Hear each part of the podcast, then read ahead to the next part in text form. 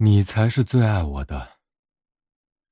古藤摇椅上，一对花家老人，老太太拉着老头子的手说：“老头子，我现在觉得对不住你。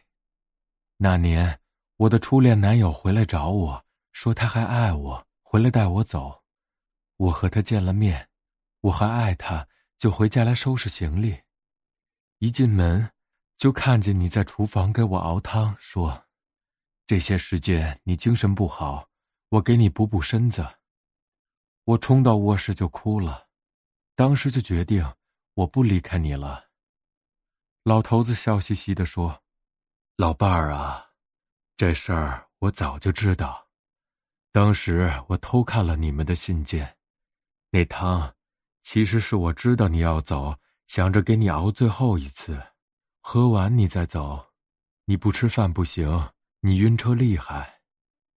老太太老泪纵横，她说：“老头子，这辈子我做的一件对事，就是当年没离开你，你才是最爱我的。”